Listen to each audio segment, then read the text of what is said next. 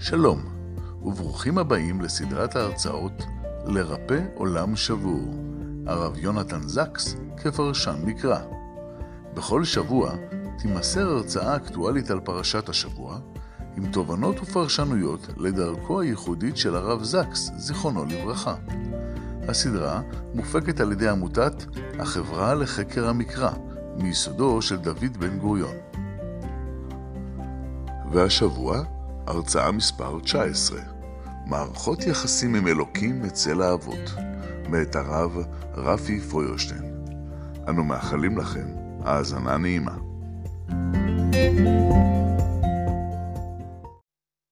ערב טוב וברוכים הבאים. השיעור הערב מוקדש לרפואת מרתנוע טוני בצרה, לרפואה שלמה ולבשורות טובות. תודה לרב רפי פוירשטיין שהצטרף לצוות המרצים שלנו, בנו של חתן פרס ישראל, פרופסור ראובן פוירשטיין, זיכרונו לברכה, שפיתח שיטות ייחודיות לשיפור תהליכי למידה וחשיבה.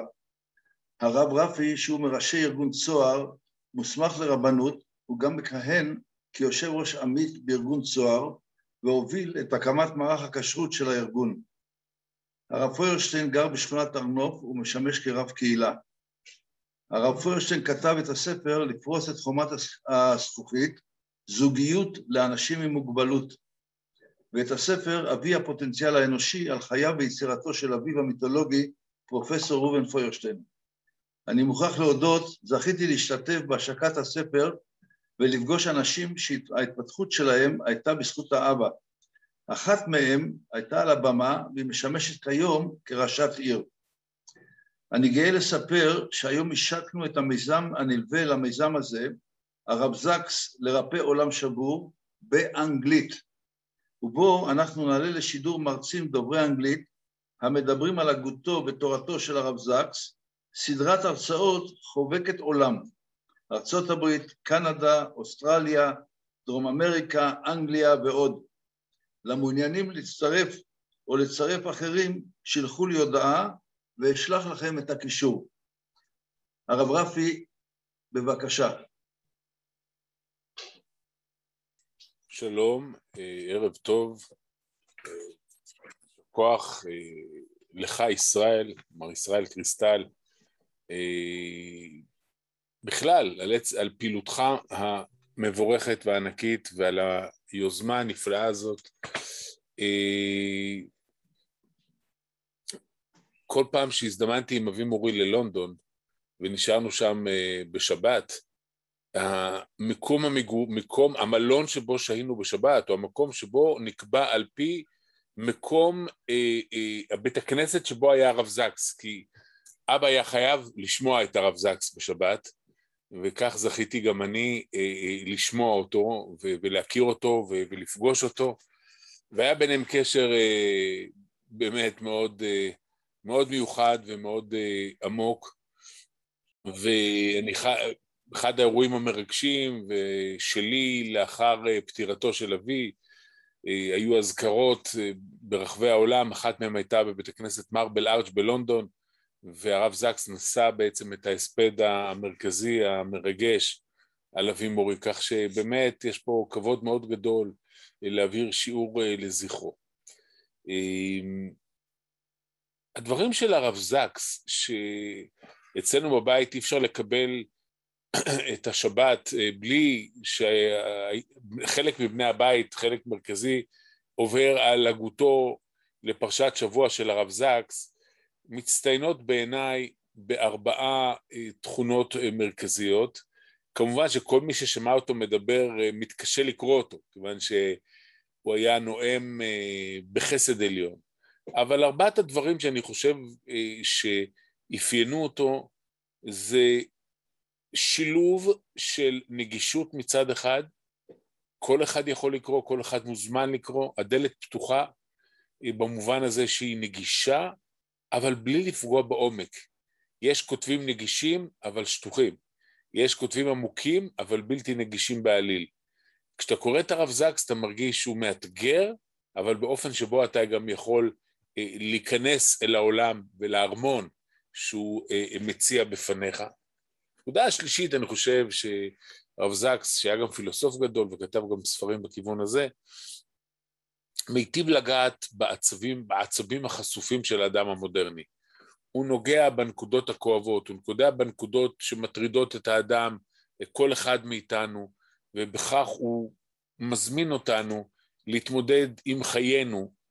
והנקודה הרביעית היא שזה תמיד דבר תורה, זה תמיד מתוך התורה, זה לא משהו חיצוני, זה לא הגות פילוסופית, אלא מדובר פה בלימוד תורה. ארבעת העוגנים האלה השפיעו עליי כשחשבתי על הנושא שאני ארצה לדבר בו, אני לא אעסוק ישירות בהגותו, אבל ניסיתי לחשוב ממה הוא היה מרוצה. אני בטוח שאני נכנס פה לנעליים גדולות, גדולות מכפי מידתי, אבל בכל זאת אני אנסה אה, לגעת, וכך בחרתי גם את הנושא, שהוא באמת איפה פוגשים את אלוקים, איפה האבות ואיך האבות פוגשים את אלוקים. אנחנו אה, השבת אה, פרשת וישלח, אנחנו ככה באמצע סוף כבר פרשיות האבות, מתמקדים עכשיו בדמותו של יעקב, והשאלה הגדולה היא איפה אנחנו באמת, איך האבות פוגשים את אלוקים, ובדרכו של הרב זקס אני אשאל את עצמי איפה אנחנו פוגשים את אלוקים. כי זה המהלך שאני לפחות קיבלתי ממנו. זה לא נשאר רק לימוד תיאורטי, זה לא רק נשאר ניתוח למדני של פרשנים, אלא זה תמיד נגע בנקודה הקיומית. אחד הדברים הכי מעניינים זה ששלושת האבות מגורשים, נשלחים, אה, עוזבים את מקומם, לא נשארים במקום. אברהם הוא המפורסם שבהם, ויאמר השם אל אברהם, לך לך מארצך וממולדתך ומבית אביך אל הארץ אשר הרקע. כאן אנחנו פוגשים את אלוקים ששולח את אברהם. אצל יצחק אנחנו רואים, ופה צריך קצת לראות את הפסוקים, יצחק למעשה אולי לא נשלח, אבל הוא נפרד מאברהם, הוא נוטש את אברהם, הוא עוזב את אברהם. אחרי העקדה וישוב אברהם אל נעריו, ויקומו וילכו יחדיו אל באר שבע. מעניין מאוד, כבר כאן אולי מסומנת הפרידה, וישוב אברהם אל נעריו. איפה יצחק? להיכן נעלם הבן שכמעט איבד את חייו? איפה הוא בסיפור הזה? זה לא לגמרי ברור, וכל מי שקרא את חיל ורעדה של הפילוסוף הדני החשוב סרן קירקרגרד, יודע שהוא בין היתר שואל את השאלה האם יצחק היה מסוגל להמשיך ולהסתכל אה, ישירות לעיניו של אברהם שכמעט עקד אותו, היינו שם בספר הקטן, אבל המאוד מרגש שמתורגם כמובן גם לעברית. אז אברהם הולך לבאר שבע, אבל שרה אימנו מיד אחר כך, בפרשת חיי שרה, והיו חיי שרה מאה שנה ועשרים שנה ושבע שנים שני חיי שרה, ותמו צרה היכן? בקריית ארבעי חברון, בארץ כנען. על פניו, לפי פשטי הפסוקים, אברהם נמצא בבאר שבע, שרה נמצאת בקריית ארבעי חברון. ובאמת, התחושה הזאת שהם באמת נפרדים, מתחזקת כשממשיכים את הפסוק, ויבוא אברהם לספוד לשרה ולבכותה. ויבוא אברהם, והמדרשים שואלים, מהיכן הוא בא? ודעות שונות ניתנו לשאלה הזאת, מהיכן הוא בא. אבל רש"י, על דרך הפשט, קובע בשפה פשוטה מאוד, ויבוא אברהם מבאר שבע. לכאורה זו שאלה גיאוגרפית, אבל זו לא רק שאלה גיאוגרפית, זו בעצם, יש כאן שאלה שמזמינה אותנו למחשבה שהיא חורגת מנושא השיעור הנוכחי שלנו, והיא, השאלה היא מדוע הם לא מתגוררים בעצם יחד, מדוע אברהם נמצא בבאר שבע ושרה אימנו בקריית ארבע. אבל היכן נמצא יצחק? ויביאיה יצחק, וכשהוא פורש את רבקה לאחר פטירתה של, אה, אה, של שרה, אברהם כנראה גר עדיין בבאר שבע, לא נאמר אחרת, ויביאיה יצחק האוהלה שרה אמו, איפה אברהם? ויקח את רבקה, ותהי לו לאישה, ויהביה, וינחם יצחק אחרי אמו. כל כך הנוכח, הנוכחות נפקדות הזו של אברהם, האבא, היא כל כך בולטת, שבפסוק הנחמה הגדול אברהם לא מנחם. נוכחותו של אברהם, שהוא אה, מן הסתם עדיין בחיים, כנראה, אה, לא מנחמת את, את יצחק, הוא גם לא מביא אותה לאוהל אברהם, הוא מביא אותה לאוהל שרה אמו, זה גם מתבקש, רבקה היא תחליפה של שרה, אבל וינחם יצחק אחרי אמו. אם אביו בחיים ניחא, אבל אם אמו, אביו לא בחיים, למה הוא לא ניחם, וכולי וכדומה. אז גם כשם שאברהם יש לו לך לך, ליצחק יש גם לך לך. אבל הלך לך של יצחק הוא לך לך אחר מזה של אברהם. הלך לך של אברהם הוא צו אלוקי שאומר לו לך לך מארצך תתנתק. כאן אלוקים מנתק את אברהם מארצו, מולדתו ובית אביו. אבל יצחק הולך מעצבו. אצל יצחק זה לא צו אלוקי. הייתי אומר, זה חיפוש זהות. כי יצחק באמת מי הוא? מה הוא ביחס לאברהם? אה, מה הוא ביחס לרבקה? מה הוא יהיה ביחס לעשו ויעקב בניו? הוא יאהב את עשו וישלח את יעקב, ירצה לברך את עשו ויברך את יעקב.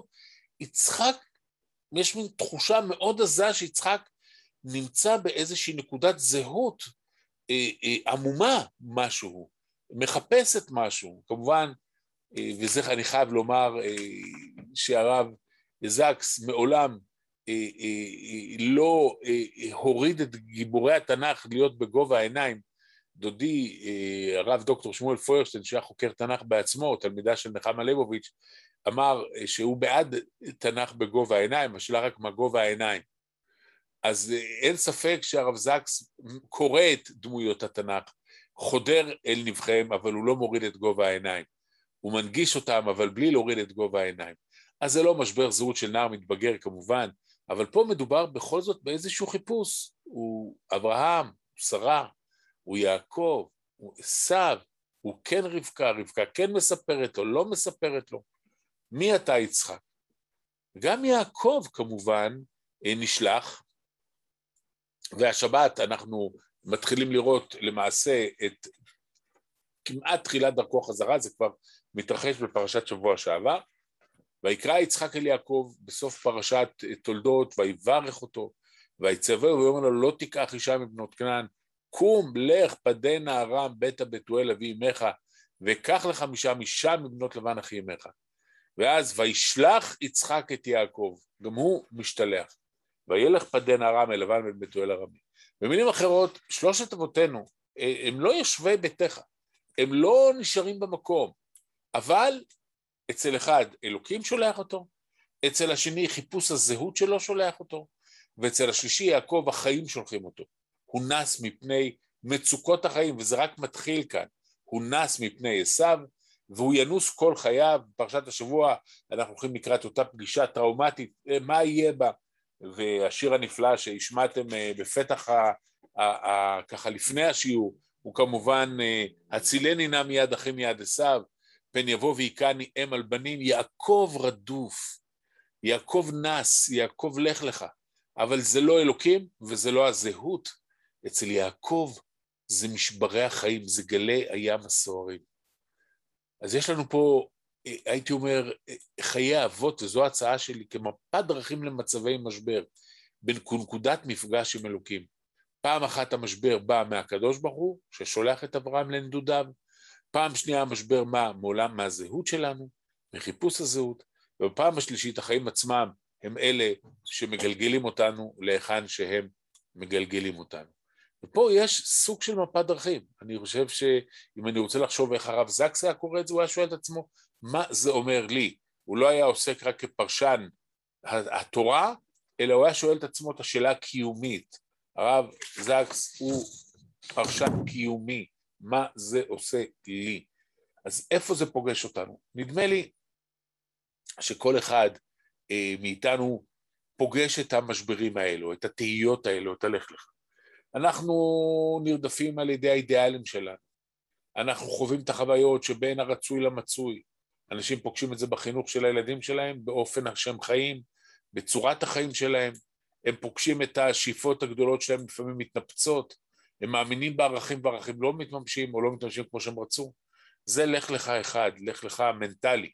הלך לך השני הוא חיפוש הזהות, ואנחנו יודעים שבוודאי אומרים שהיום גיל ההתבגרות נגמר אה, בגיל שלנו פחות או יותר, או בגיל שלי, אולי לא, אני לא בטוח, אבל הוא בוודאי מתמשך, ואנשים מחפשים את זהותם, ואנשים מחפשים את הגדרתם, ברוך השם אנחנו חיים שנים ארוכות, פעם הזהות המקצועית הייתה הגורם שאפיין אותנו, היום אנשים ברוך השם נמצאים הרבה שנים בפנסיה, אז מה הזהות שלך? היית פעם זה ומה היום? אה, כמו שמתי כספי שר, אני לא בטוח שהרב זקס הכיר אותו, אלוף משנה במילואים, אבל כאלה החיים, כן? אלוף משנה במילואים, במיל, מה שנקרא. אז כולנו סוחבים את המיל הזה, ושואלים את עצמנו, אז אוקיי, מי, מי אנחנו? מה אנחנו? איפה אנחנו?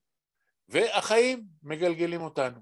אז האדם הוא לך לך, הציווי הזה לך לך, הוא בעצם סוג של אמירה קיומית, הוא סוג של הגדרה, הוא סוג של, הוא לא רק ציווי, אולי אפיון של מצב החיים של האדם. אברהם, ואני רוצה פה קצת להבין ממפת הדרכים את מודל ההתמודדות שלהם, איך הם מתמודדים. ויש פה משהו מאוד שונה, אבל גם משותף, שאני ארצה להעמיק בו אה, אה, אה, בדברים אה, שלנו היום. אברהם, יש גם זרימה. יש לך לך, והוא הולך ומשוטט בארץ. הוא כל כך לך לך שמצד אחד מבטיחים לו את הארץ, קדוש ברוך הוא. מצד שני אין לו אפילו אחוזת קבר לקבור בה את, את אשתו שרה, וכל המשא ומתן הנלעג הזה, או האבסורדי הזה, עם אותו עפרון החיתי, כשאברהם הוא בעצם אדוני הארץ, והוא צריך להתחנף לפני החיטים ולפני עפרון כדי לקנות בכסף יקר, מה? מה כל הסיפור פה מערת קבורה, כן? זה לא איזה שטח של אלפי דונמים. אז מצד אחד אצל אברהם יש זרימה ויש קשיים ויש לך לך עם הגר ויש לך לך עם יצחק ועם ישמעאל אבל בסוף יש גם התבטלות, כן? אברהם עומד באותם עשר הניסיונות, שלא לדבר כבר על העקדה. אז יש גם זרימה, אנחנו פוגשים את אברהם מתמודד.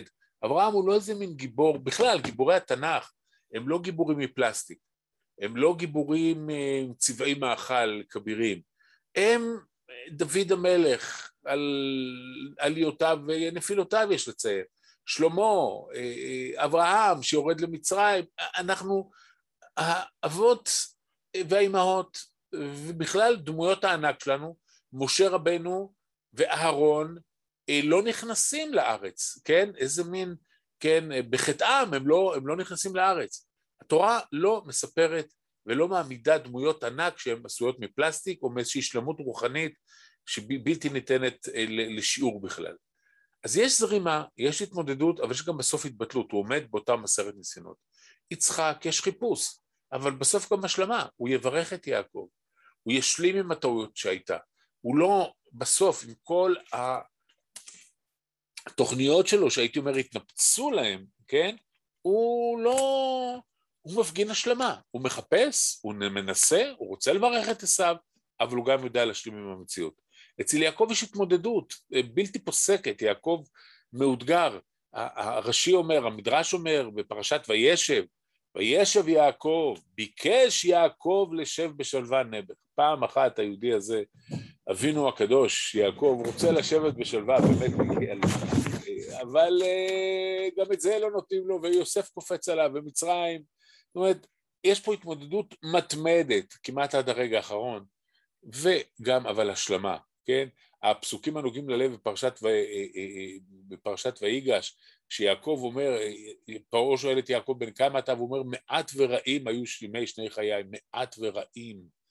אז מצד אחד יש פה מרירות, מעט ורעים, אבל מצד שני יש גם סוג של השלמה, יעקב מכיל או משלים. זאת אומרת, אנחנו מזהים פה מצד אחד מפת הדרכים של ההתמודדות מסמנת התמודדות, אבל מסמנת גם התבטלות, השלמה, פיוס, והכלה. זה מין סוג של שילוב שאני ארצה רגע קצת ברשותכם להעמיק בו. ואני חושב שכל אחד מאיתנו אה, פוגש את האתגרים האלה. אנחנו פוגשים את האתגר שקראתי לו אלוקים, שזה הפער בין השאיפות והאידיאלים למציאות. אין אדם שלא חווה את הנפילה הזו באיזשהו מקום. בעצמו, במשפחתו, בסביבתו, במדינה שהוא חי בתוכה, החיפוש אחר זהות אל מול כוחות סותרים, כולנו מנסים להגדיר את עצמנו בצורה מסוימת, אבל אנחנו חיים בסביבות שלא מאפשרות לנו לחיות כמו שאנחנו רוצים, באמת, בצורה חופשית. זה כאילו המשבר היצחקי, זה המשבר האברהמי, והמשבר היעקבי, אובדן שליטה אל מול מצבי החיים. אנחנו מתכננים ובונים וזה, ובסוף אנחנו, שנהיה בריאים כולנו, כן? אה, החיים בהחלט אה, מסובבים אותנו ומאתגרים אותנו. ובכן, אה, מה תפקידו של אלוקים? הכותרת של השיעור שלי היא מערכות היחסים של האבות עם הקדוש ברוך הוא, ובעיקר איך זה משליך עלינו, אני רוצה לקרוא את זה בקריאה זקסית, בקריאה של הרב זקס, לשאול את עצמי איך זה נוגע בנו, איך זה פוגש אותנו. ומה שנדמה לי שאפשר לומר, ואני רומז על כך ומיד ניגע בזה, אלוקים לא מתגלה לאדם ללא חיפוש אקטיבי וללא דיאלוג מתמיד. התשובה, התשובות לשאלות ולמשברים לא גדלות על העצים. כן, זה לא שהם הולכים לישון בלילה, אנחנו רואים את הקדוש ברוך הוא מבטיח לאברהם הבטחות, אבל הוא ידע לחזור אליו ולומר לו מה יהיה, כן, והנה אנוכי הולך, ומה יהיה, ומי יירשני, ועבדי יירשני. זאת אומרת, אברהם יודע לחיות במצב של אבסורד. מצב של אבסורד זה מצב של סתירה בין הרצוי למצוי, בין מה שאני מאמין בו למה שקורה. אברהם חי את המצב הזה. התשובות לא ניתנות לו בקלות. המשבר עם ישמעאל, המשבר עם שרה והגר, ואנחנו רואים, ואל ירא בעיניך, אומר לו הקדוש ברוך הוא. והמאבק על סדום, ואשר אהבת את יצחק. אברהם לא מתבטל, אבל הוא מחפש את הקדוש ברוך הוא, מחפש את התשובות בצורה אקטיבית. הוא לא מקבל את התשובות, ויצחק ויעקב, וכי ליעקב יש תשובות. יעקב כל חייו בהתמודדות, אז איפה האלוקים נמצא? אז אני חושב שהאדם מחפש את אלוקים, והאדם יוצר את זהותו, יצחק, ואדם מתמודד עם גלי הים הסוערים. הדמויות הענק האלה שמסמנות לנו את מפת הדרכים, הן חוצבות את אלוקים, הן מחפשות את אלוקים, הן יוצרות אותו. ואני רוצה לדבר פה על שלושה, בתוך הסיפור הזה של, עם הכותרת הזאת של התשובות לשאלות לא גדלות על שום עץ, וגם הנבואות שמתגלות לאבותינו הקדושים לא פותרות להם את הבעיה, וכשאברהם רואה שהוא מזקין, הוא יודע לפנות לקדוש ברוך הוא ואומר לו, איפה, איפה ההבטחה שלך? זאת אומרת, הם לא גדולי הענקים האלה שחווים את המפגש עם אלוקים, ותחשבו, אתם יודעים מה, על יעקב משבת שעברה, כן? ש, ש, שישן לו שם בבית אל, בלוז, והוא שומע את הקדוש ברוך הוא מבטיח לו, והנה אלוקים ניצב עליו. וחמש דקות אחרי שהוא מתעורר מאותה שנת חלום נבואה פלאית, הוא אומר, הוא נודר נדר, אם תתן לי לחם לאכול ובגד ללבוש ואם תשיבני, מה זאת אומרת? מה זה אם, אם, אם, אם? מה זה אם? הקדוש ברוך הוא בכבודו ובעצמו לפני שלוש דקות נתן לך את ההבטחה הזאת. חברים, גם התשובות של אבותינו הקדושים לא גדלות על העצים. איך מגיעים אל התשובות? ואני רוצה במהירות, אה, בזמן שיש לנו, יש לנו קצת זמן, אני רוצה להציג שלושה מודלים. מודל אחד זה סיפור קצר שכתב אותו קפקא, פרנץ קפקא, הסופר הגדול היהודי, מגדולי הסופרים של המאה העשרים, מוכר לכולנו, שבשנותיו הצעירות הספיק להפוך את העולם, ובסיפור קצר שנקרא אל מול שער רחוק, שהוא כלול בתוך ספר יותר גדול שנקרא המשפט, ידוע, ובואו רגע ניתן לקפקא לדבר איתנו ולהתייאש איתו יחד, כי קפקא, אה, כמו קפקא, איך אנחנו קוראים לזה היום? מציאות קפקאית, כן. לפני החוק, מספר לנו קפקא, ניצב שומר סף. אל אותו השומר מתקרב איש מן הכפר ומבקש רשות כניסה אל תוך החוק. אבל השומר אומר שאין הוא יכול להרשות לו להיכנס לפי שעה. האיש נמלח בדעתו ושואל אם אחר כך יותר לו להיכנס. אפשר הדבר אומר השומר, אבל עכשיו לא.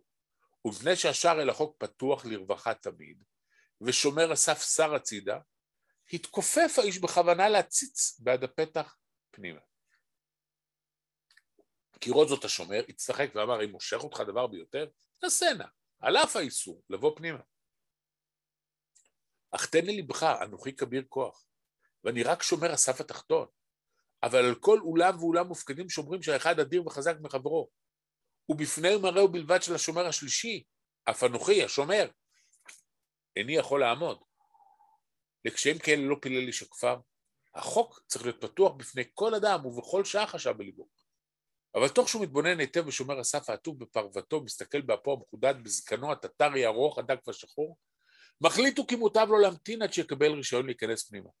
שומר הסף נותן לו שרפרף ומרשה לו לשבת בצד במרחק מה מן השער. משפט מאוד חשוב. הידידנו, איש הכפר, ישב, יבלה את כל חייו על שרפרף לפני שער החוק. וכך הוא יושב ימים ושנים, עושה כל מיני ניסיונות כדי לקבל רשות כניסה, והוא מלאה את השומר בבקשותיו. השומר בוחן אותו בכל מיני מבחנים קטנים, חוקר אותו על אודות ביתו ומולדתו ועל עוד דברים אחרים, ברם, אלה הן שאלות מן השפה ולחוץ, כדרך ששואלים את האנשים רמי מעלה. ולבסוף הוא חוזר ואומר לו שעדיין אין ביכולתו להתיר לו את הכניסה פנימה. האיש הצטייד בהרבה דברים, ולדרך לדרך הזו, משתדל עד כמה שאפשר, ושום דבר לא יקר בעיניו, לשחד את שומר הסף. הלה, השומר אומנם מקבל ממנו את הכל, אך מוסיף הוא דרך אגב, אני לוקח מידך הכל כדי שלא תאמין שהחמצת משהו.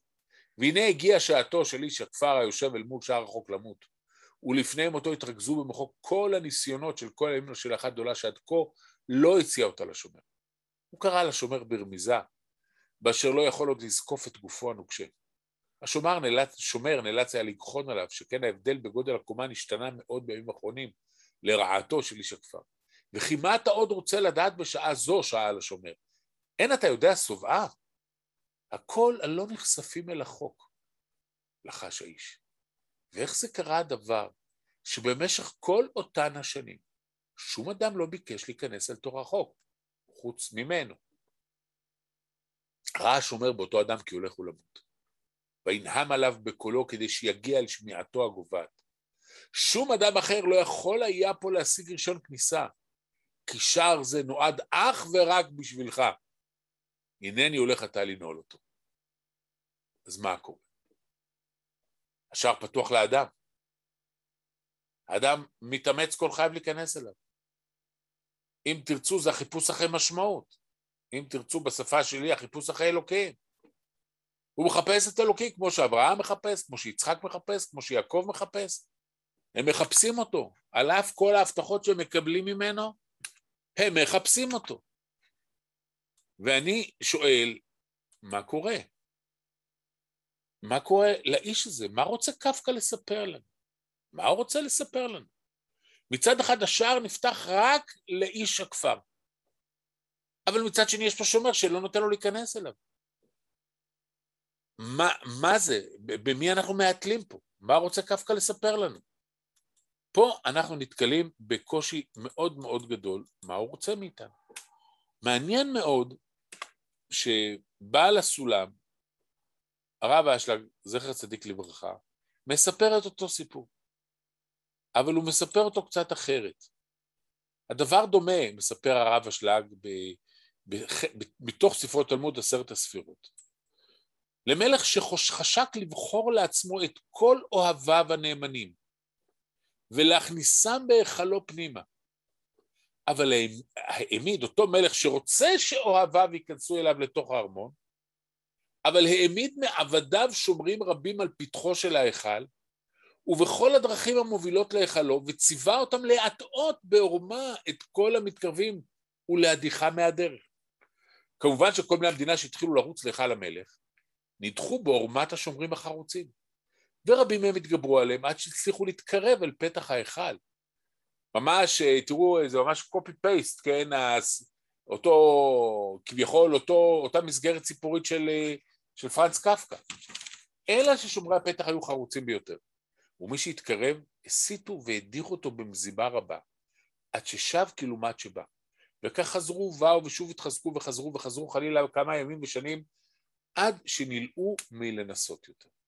ורק הגיבורים הם, אשר מידת סבלנותם עמדה להם, וניצחו את השומרים מהם, ופתחו הפתח, זכו תכף לקבל פני המלך. וכמובן, שמאז ואילך לא היו להם עוד עסקים עם השומרים הללו, כי זכו לעבוד ולשמש מול הדר אור פני המלך בהיכלו פנימו. מסגרת סיפורית מאוד דומה, מלך, החוק, החוק של המלך, האדם שרוצה להיכנס אל שער החוק, שנועד רק בשבילו והוא לא מורשה להיכנס אליו, המלך שמזמין את אוהביו, אבל שם שם שומרים ערמומיים עוצמתיים שלא ייתנו להם להיכנס ומבריחים אותם, ואכן רוב האנשים באמת לא ייכנסו ויתייאשו מהניסיון שלהם להיכנס ולראות את פני האלוקים. אלה הם חיי האדם.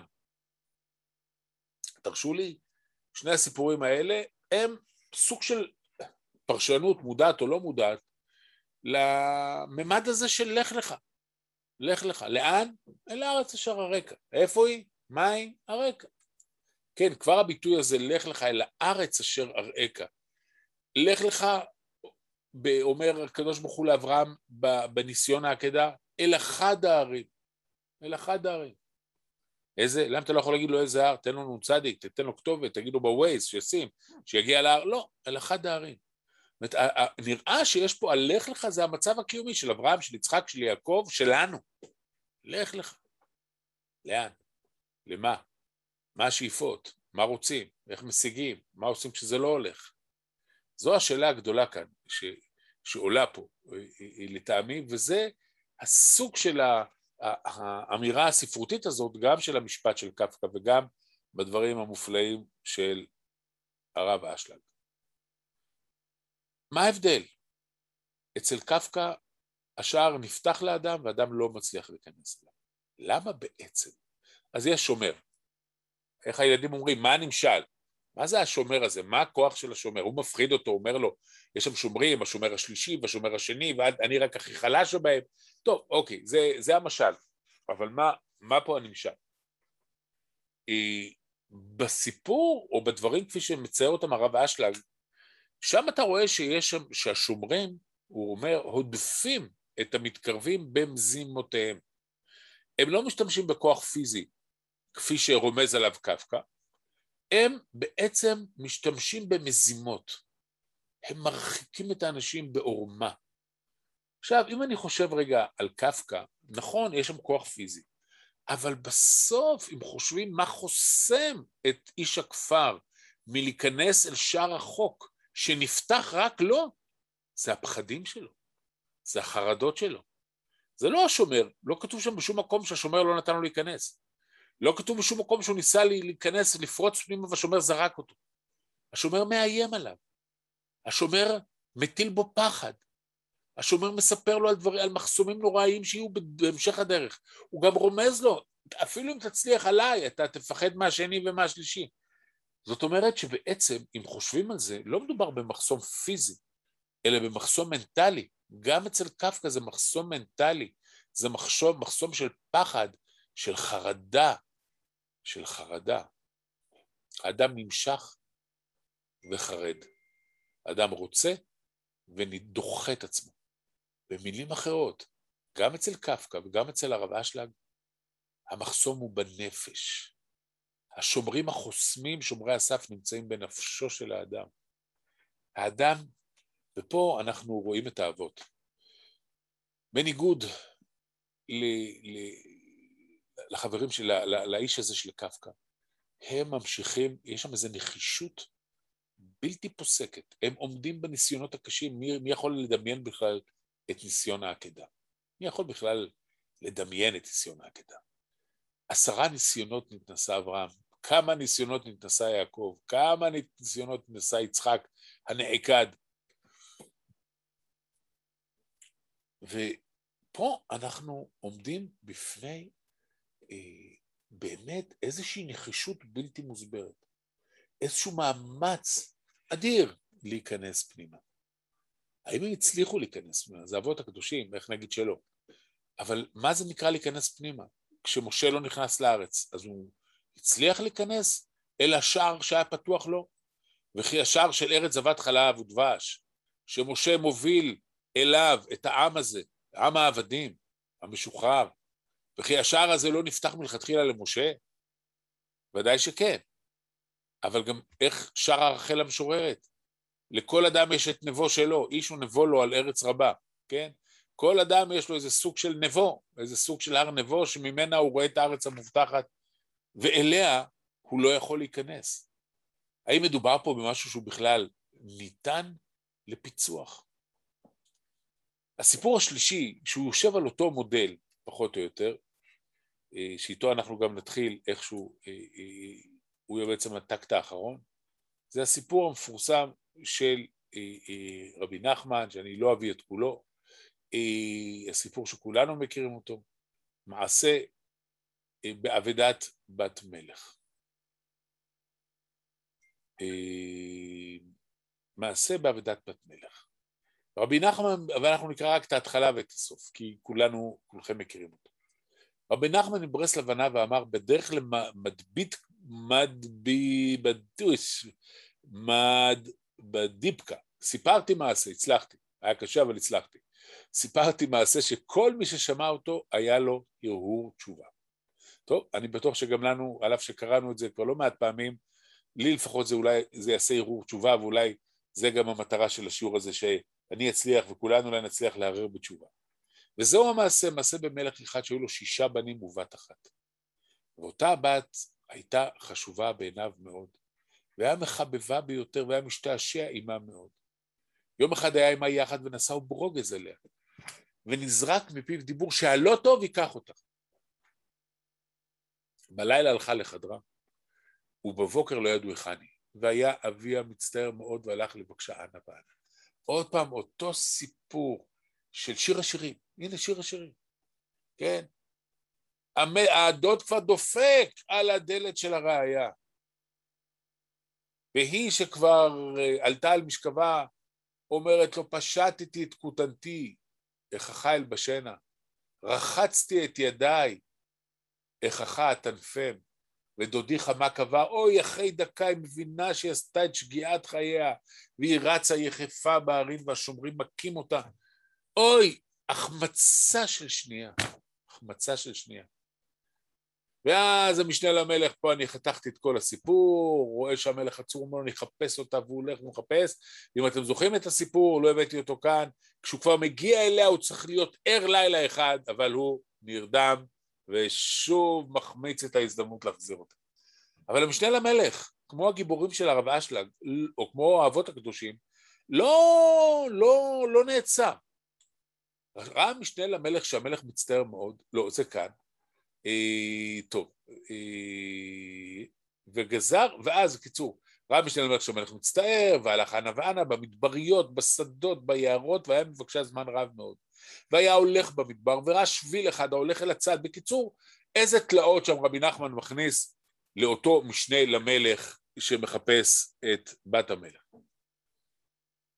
קיצור, to make long story short, וגזר, בקיצור, בסוף, בסוף, בסוף, בסוף, בסוף, אחרי כל התלאות, הוא פוגש את הרוח והוא שומע שבת המלך נמצאת באיזושהי עיר, וגזר האיש על הרוח שתביא אותו לשם, ובא רוח הסערה ונשא אותו לשם. והביאה אותו אל שער, והיו עובדים שם חיילים שלא הניחו לאיש להיכנס אל העיר, מזכיר לכם משהו? מזכיר את השומר של קפקא, מזכיר את השומרים של המלך, אותו מודל, אותו מוטיב. והושיט ידו אל הכלי, ולקח מדו מעות ושיחד אותם. אתם זוכרים את, ה... את האיש של קפקא שמשחד את ה... מנסה לשחד את השומר? ונכנס, אבל בניגוד לקפקא, ונכנס אל תוך העיר, והייתה עיר נאה, והלך אל גביר ושכר אצלו מקום ומזונות, כי צריך היה לשהות שם. כי צריך לחשוב ולתת דעתו בחוכמה איך להוציא את בת המלך, ובסוף הוציאה. סוף טוב הכל טוב. אפשר ללכת לישון אחרי השיעור הזה בשקט, הוא הוציא את בת המלך. אבל מה הסיפור? תראו מה קורה בסיפור של רבי נחמן. כל כך הרבה תלאות וכל כך הרבה פספוסים. מה, מה, כל מי שקורא את הסיפור הזה, מה הוא רוצה לשאול בסוף? איך הוא הוציא אותה? הוא הלך וזה, ומדבריות ויערות ונערים ונרדם בלילות, והלך ופה ושם והטעו אותו והכל, הוא בסוף הוציאה. מה? איך הוציאה? מה הוציאה? הרי זה הסיפור, תספר איך הוא הוציא אותה, אחרי שסיפרת על כל המאמצים, איך הוא הוציא אותה. ואני חושב שהמסר של רבי נחמן הוא, אה, אם יורשה לי, ואני חושב שככה אני קורא גם את סיפורי אבות, ואני מקווה שהרב זקס ברוחו איתנו והוא גם מרוצה ממני ולא כועס על מה שאני אומר עכשיו, אבל נדמה לי שהסיפור של רבי נחמן בא לומר שהדרך של המשנה למלך היא יותר, היא הפתרון. אברהם אבינו לא ייכנס לארץ, לא יזכה לראות את העם שיצא ממנו. יעקב ראה את יוסף, אבל לא רואה את העם שיצא ממנו. משה לא ייכנס לארץ. האם חייהם היו חלילה, חלילה, חלילה לריק? התשובה היא שאת אלוקים מחפשים בדרך. לך לך. שהחיפוש, המציאה של הקדוש ברוך הוא, הוא במאבק, הוא לא בהישג. זה לא רק שאלוקים לא גדל על, עצים כמו תפוח, אלא אתה גם אף פעם לא משיג אותו. זה בדיוק שיר השירים. האם שיר השירים זו החמצה מקרית, עצלנות של הראיה, של אותה נערה, או שזה תמיד החיים שלנו, תמיד, תמיד לא נגיע לכל מה שרוצים. אדם רוצה מנה, רוצה 200, מקבל מנה. אדם תמיד חי בתסכולים. התסכול בכל תחום. סליחה שאני קצת דיכאוני הערב, אבל בעיניי התסכול הוא חלק בילט אין מהחיים של האדם. אז מה עושים? אני חושב שהפתרון של הרב אשלג אומר, תנצח את הפחדים הפנימיים. מי נכנס לארמון? מי שהשתלט על האגואיסטיות, על הפחדים, על החרדות שלו, מה שגיבורו של קפקא לא השכיל לעשות. אני חושב שרבי נחמן מציע דרך שלישית. אצל הרב אשלג נכנסים לארמון, אצל רבי נחמן הולכים אל הארמון, וההליכה בעצם לא נגמרת. זאת אומרת שכשאנחנו מסתכלים על החיים שלנו, ואנחנו בוחנים אותם לאור מפת הדרכים של האבות, ומתוך הפרספקטיבה הזאת שהצעתי, הרב נחמנית הזאת במעשה בבת מלך, נדמה לי שהסוד הוא בדרך עצמה. אברהם פוגש את הקדוש ברוך הוא גם כשהוא במשבר איתו, גם כשיצחק עוד לא נולד, גם כשהוא לא בטוח שיוולד לו בן, שהוא כבר מתחיל להתייאש, הוא רואה את השנים עוברות. שרה אימנו צוחקת, למה צחקה שרה לאמור? האף אל מלד, למה צחקה שרה לאמור? ויצחק נקרא יצחק על שם אותו שחוק, על שם אותו חוסר אמון אולי? האדם, האבות שלנו, הקשר שלהם הקדוש ברוך הוא הוא קשר מתמיד של התמודדות מתמדת. הם מחפשים עוגן, הם אף פעם לא יגיעו אליו. אבל הסוד העמוק שהעוגן הוא בדרך, שהחיפוש עושה את החיים שלנו בעלי משמעות. המאמץ, לא ההישג, לא ההישג, המאמץ. הרב קוק אמר את זה בלשונו, ככה אני אומר את זה לסיום. הרב קוק אמר שהשלמות של האדם היא בהשתלמות. אין שלמות סופית, יש דרך, השתלמות. השלמות, האדם נקרא מהלך, האדם, נתתי לך מקום בין המהלכים האלה. האדם נקרא מהלך, המלכים נקראים עומדים. הדרך היא הקדוש ברוך הוא. הדרך אליו היא ההישג. ההשתלמות, הדרך המתמדת. אז אם אני שואל את עצמי מה מפת הדרכים של האבות שלנו, נדמה לי שזו מפת הדרכים. הם ההולכים, הם הלך לך. לא לחינם פרשת האבות מתחילה בציווי בשתי המילים האלה, לך לך. לך לך לאן? אל הארץ אשר הרקע. מתי אני אגיע לשם? באמת שאתה לא תגיע לשם, אברהם. הילדים שלך. ומה יקרה להם בסוף? הם גם ילכו לגלות אחת, וילכו לעוד גלות, ומתי הם יחזרו? לך לך. השלמות היא בהשתלמות. זה מה שלמדנו, ואני חושב שזה הלקח, או, או המסר, או צורת החשיבה שאני לוקח גם לחיים שלי. אל ת... אני לא אומר שאנחנו לא מתוסכלים, ולא מותר לנו להיות מתוסכלים, ואנחנו כן רוצים להגיע לדברים, וזה לגיטימי ובסדר ונכון, אבל נדמה לי שיש איזה משהו קצת דפקטי בטבע האנושי. שהוא צריך כבר להגיע, להגיע לסוף. אז מה היה בסוף, שואלים הילדים, כן? אין להם סבלנות לשמוע את כל הסיפור. אז מה היה בסוף? אמי זיכרונה לברכה, אמי היקרה, היה לה קשה, והיא תמיד הייתה קוראת את סוף הסיפור, ואז היא הייתה יכולה, רצתה לראות מה יש בסוף, והייתה מדפדפת עד הסוף, קוראת את שני העמודים האחרונים, האחרונים מת, לא מת, חי, התחתנו באושר ובאושר, ואז היא יכלה לקרוא את הסיפור ברוגע. אה, גם ערך קסטנר מספר על עצמו שככה הוא קרא ספרים אגב. אז, אה, אה, אז השאלה אם ככה אנחנו קוראים, או שאנחנו גם יודעים למצוא את הנצח בדרך, במהלך, במאמץ האנושי, ושם לראות את הסיפוק ואת המשמעות של חיינו. עד כאן את דבריי ללילה מיוחד זה. הרב רפי, תודה רבה. האם יש אנשים שיש להם שאלות שרוצים לקבל תשובה על חלק מהדברים? אין תשובה, ישראל, אבל אמרתי שאין תשובה. מה, אתה עכשיו הורס לי את כל השיעור? לא, ממש לא. יש שאלות, אין תשובה. אני יכול לומר לך, המשפט שאני כתבתי, המסקנה שלי, זה שאנחנו קוראים כל שבוע את הפרשה, אבל אף פעם לא קוראים אותה בין השורות, כפי שאתה לימדת אותנו היום. וזה החלק החשוב והמעניין בתוך הסיפור הזה. הקריאה בין השורות, ההבנה של הדברים בתוך העומק שלהם. היום שאל אותי מישהו, תגיד, יעקב, למה הוא כעס עד לרגע האחרון של חייו על שני הבנים שלו? הרי הם עשו את מה שהם היו צריכים לעשות. אולי יש לך תשובה על זה? אז אחד הפרשנים דווקא אומר, המדרש אומר, המדרש אומר דווקא משהו אחר. מעניין, המדרש אומר, זה, יש פה איזה מסר אה, חינוכי, המדרש אומר שיעקב חיכה עד לשנייה האחרונה. באמת, לא כתוב בשום מקום שהוא אמר להם משהו. הם גם אומרים לו, הוא אומר לו, הם, הוא אומר יעקב לבניו, לשמעון ולוי, למה אחרתם אותי לאבישני? ואני מתי מעט. מה הם עונים לו? ואמרו לו, הכזונה יעשה את אחותינו. הוא לא מגיב. יש לו יכולת הכלה, או יכולת הכלה, אני מדבר פה כמו איזה פסיכולוג בגרוש. הוא מכיל את המשבר, הוא מכיל אותו, אבל הוא שומר את המקום לרגע האחרון, ששם כבר אי אפשר להרוס יותר את מערכת היחסים. כך לומד המדרש, שזה מאוד מעניין. אבל זה באמת, אה, יש רק שאלות, בעצם אה, המהר"ל מפראג אומר שאדם, המילה אדם בגימטריה היא 45, וזו הגימטריה של המילה מה.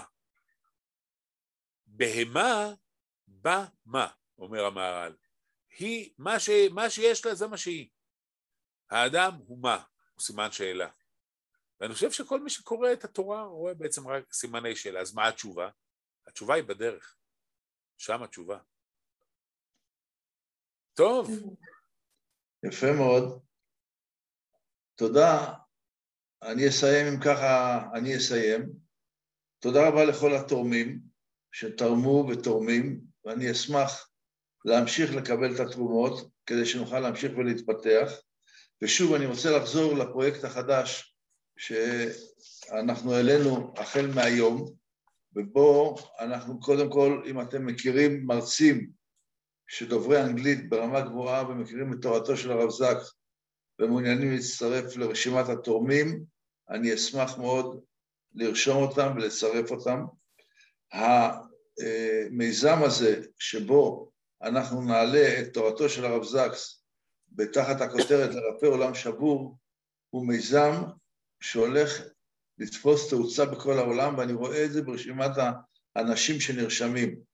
יש, לדוגמה, בארצות הברית, יש שלושה אוניברסיטאות גדולות רק בתחומי מדינת ניו יורק, שהתחילו משם אנשים להירשם, וזה לא מובן מאליו. וקהילות רבות שאנשים פונים אליי ומבקשים להירשם, זה הולך להיות הרצאה או סדרת הרצאות מאוד מעניינת. בכל מקרה, אני אה, מזכיר שוב, ההרצאות, אנחנו מקליטים אותן, וההרצאות עולות לפודקאסט, ליוטיוב ולפייסבוק, ואפשר לשמוע אותן מתי שרוצים, גם ובלכתך בדרך. תודה רבה לכולם וערב טוב. רגע, יש פה צ'אט. תודה רבה לרב פוירשטיין ויישר כוח. תודה רבה. תודה רבה. שלום, שלום.